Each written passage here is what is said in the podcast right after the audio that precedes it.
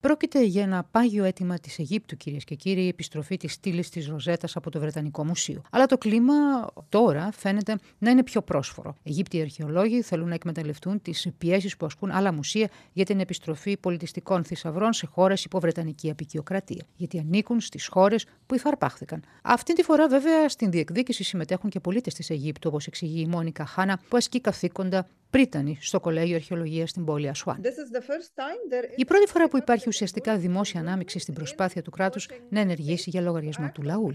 Δηλαδή, δεν είναι απλώς ένα αίτημα της κυβέρνησης, είναι ένα αίτημα του λαού. Επομένως, νομίζω ότι όλα αυτά θα λειτουργήσουν συνδυαστικά. Τα αντικείμενα τελικά θα επιστραφούν, επειδή ο ηθικός κώδικας των μουσείων αλλάζει. Είναι απλώς θέμα χρόνου. Σε ένα χρόνο, σε δύο χρόνια, σε τρία χρόνια, σε πέντε χρόνια και ποιος θα έχει το θάρρος να λάβει μια τέτοια απόφαση; Ποιος θα μπορέσει να διορθώσει τα λάθη της ιστορίας και ποιος θα επιλέξει να παραμείνει στην απεικιοκρατική, υπεριαλιστική πλευρά της; Νομίζω ότι είναι μια κατάσταση που λέει πολλά.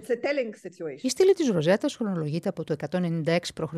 και φέρει μια εγχάρακτη επιγραφή στα ιερογλυφικά, στα δημόδια Αιγυπτιακά και την αρχαία ελληνική. Το όνομα της στήλης προέρχεται από την πόλη Ρασίδ της κάτω Αιγύπτου που εκγαλίστηκε ως Ροζέτ. Ένας Γάλλος αξιωματικός που υπηρετούσε στο στρατό του Ναπολέοντα ανακάλυψε τυχαία τη στήλη. Κατάλαβε την αξία της, αλλά κανείς μέχρι τότε δεν είχε αποκρυπτογραφήσει τα Αιγυπτιακά ιερογλυφικά. Μετά την ήττα του Ναπολέοντα, έγινε Βρετανική ιδιοκτησία μαζί με άλλες αρχαιότητες, σύμφωνα με τους όρους της συνθήκης της Αλεξανδρίας του 1801. Από το 1802 εκτίθεται στο Βρετανικό Μουσείο. Το 1822 ο Γάλλος μελετητής Jean-François Champollion από τους πιο έγκριτους γλωσσολόγους της εποχής κατάφερε να βρει το κλειδί και αποκρυπτογράφησε την επιγραφή ανοίγοντας νέους δρόμους στην κατανόηση των αρχαίων συστημάτων γραφής.